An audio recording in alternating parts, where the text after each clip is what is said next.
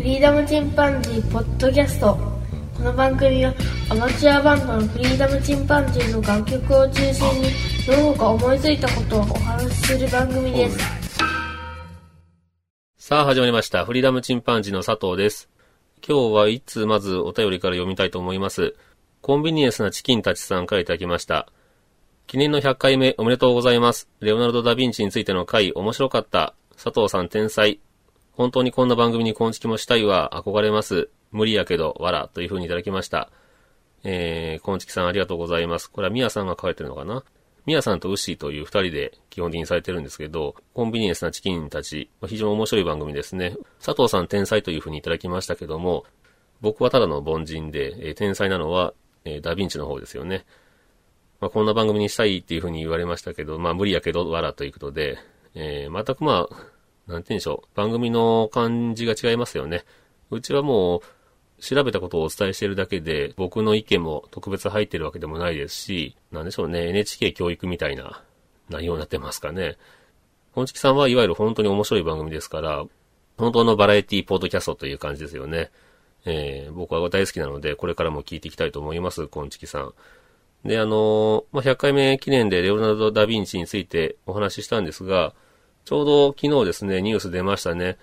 ダヴィンチ幻の絵508億円で落札というので、えーイタリアルネサンス期の巨匠レオナルド・ダ・ヴィンチがキリストを描いた油絵が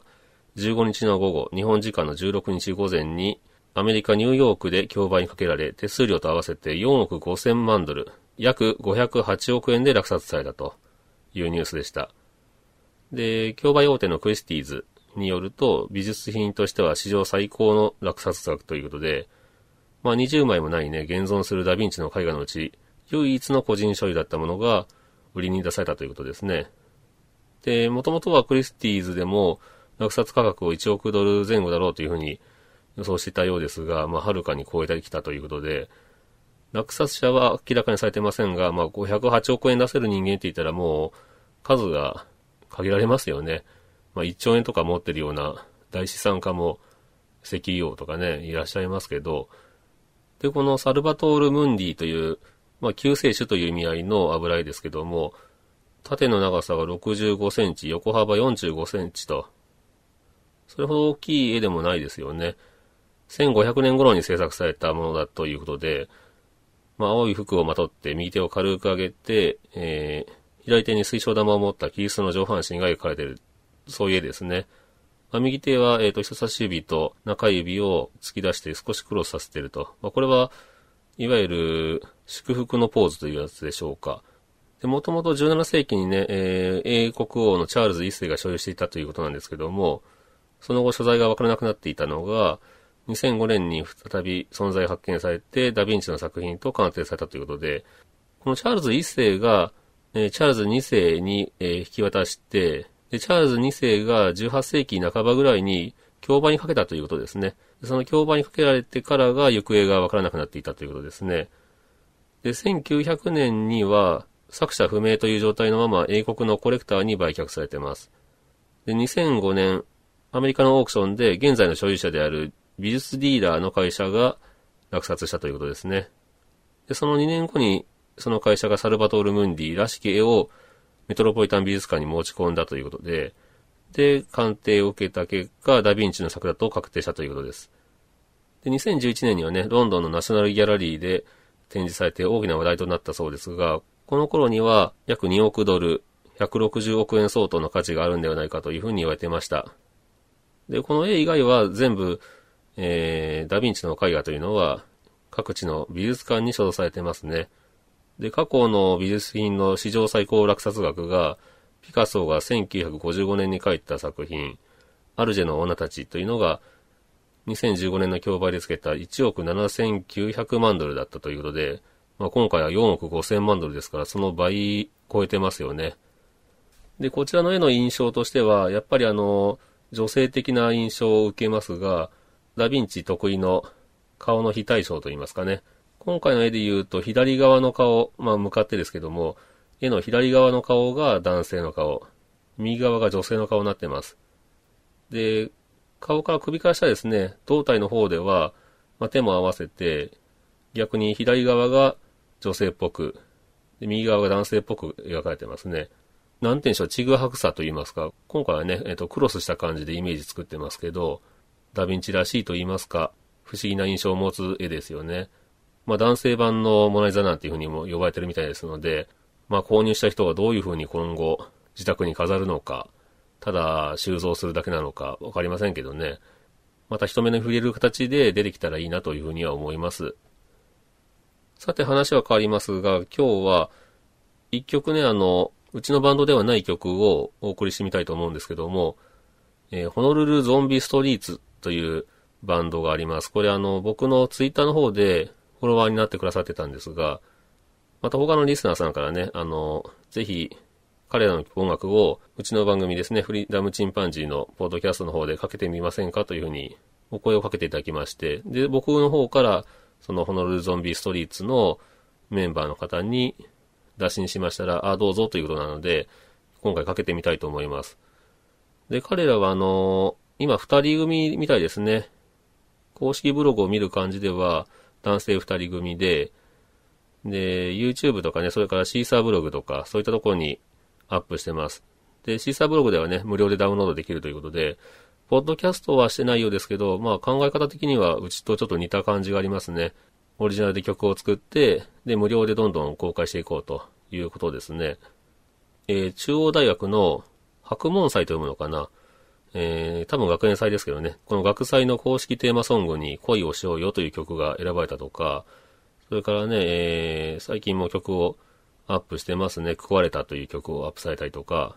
まあ大学生ね、今、羨ましいですよね。僕が学生の頃は、えー、猫爆弾というバンドを組んでいましたけども、今みたいなそういう世の中に大っぴらに発表するような場もありませんでしたし、まあインターネットありましたけどね、まだまだ今ほど普及はしてなかったですね。で、ツイッターというのもまだ存在しませんでしたし、そういうことを考えると、今のね、バンドっていうのはだいぶ恵まれてますよね。で、12月1日には、ライブハウス大塚ハーツプラスというところでライブもされるようです。ぜひ皆さんね、あの、都内でお近くの方、行かれてみてはいかがでしょうか。まず、あの、音楽聴いてからね、行くこともできますのでね。で、今日はこのホノルルゾンビストリートさんの From Tuner という曲をかけてみたいと思います。もうね、他のポッドキャストさんでもエンディング曲で使われてる方なんかもいらっしゃるみたいですけど、どんどんあの、使ってくださいという感じで公開されてますので、えー、これをお聞きのポッドキャスターの方がいらっしゃいましたら、ぜひかけてみてあげてくれると面白いんじゃないかなというふうに思います。学生さんね、これから今、二人組で、えっ、ー、と、ドラムとベースを募集してますなんてやってましたんで、今のところそのリズム隊はいないようですが、ひょっとしたらね、あの、大きなバンドになるかもしれませんしね、あ、お互いということで、ぜひ、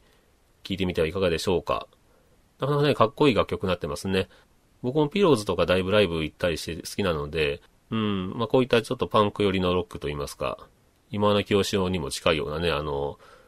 かっこよさありますからね、ぜひ聴いてみてください。ということで、えー、お聴きください。ホノルズゾンビストリートで、フロムチューナー。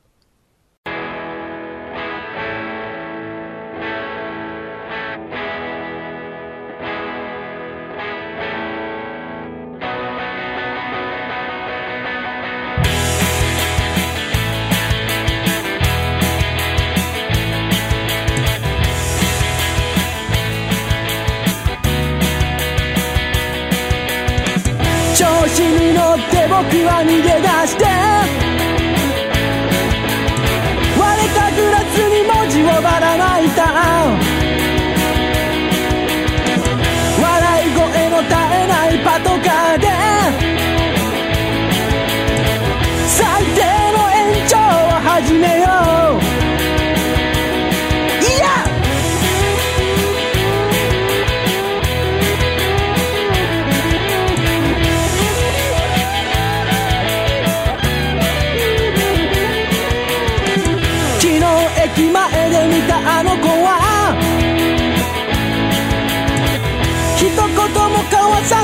違った。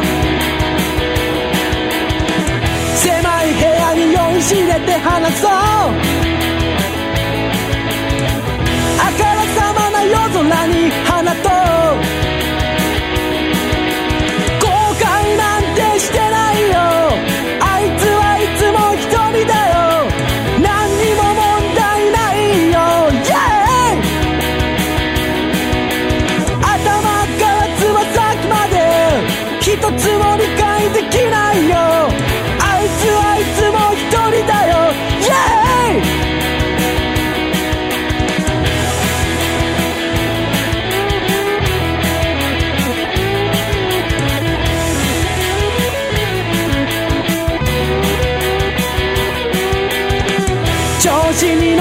僕は逃げ出して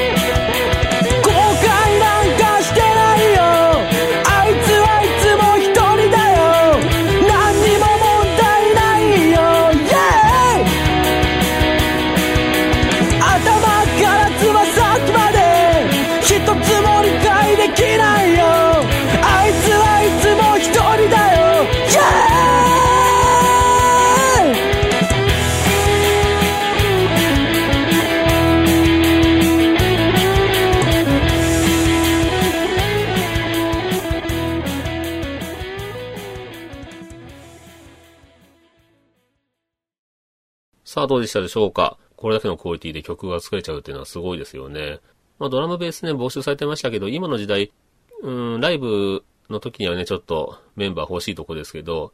まあ結構打ち込みとかね、えー楽曲を作る上では、まあいわゆるリズム体っていうのはね、打ち込みでもできますので、どんどん楽曲作っていただいて、で、またメンバー入ってね、4人組になったら、ライブをね、どんどん知っていただければいいなと思います。本当に今後はね、楽しみなバンドですね。あで、えっ、と、うちのバンドも新しい曲ができましたので、また水曜日にでもアップしましょうかね。こちらは Welcome to the World という曲です。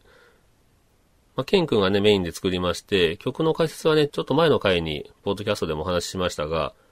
まずあの、イントロからできた曲ということですね。で、のちくんに子供が生まれた時の気持ちを、ちょうどね、このフリーダムチンパンジーのポッドキャストを僕が始めたいと言った頃ですね、紅葉を見に行ったんですけど、その頃に、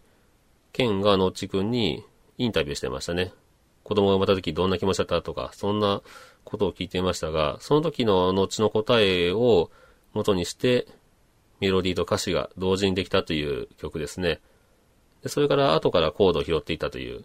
で、拾っていったらカロン進行だったっていうね、そんな曲です。いろんなね、今回は曲の雰囲気をね、ちょっとロックテイストにしてみたり、ちょっと電子音を入れてみたりね、いろんなパターンを作ってみたんですが、まあ今回はその中の一つのパターンですね。まあ一番シンプルな形のものをお送りしてみたいと思います。またアップされましたら聞いてみてください。ということで今日はこんなところで終わろうと思います。それではまた、さよなら。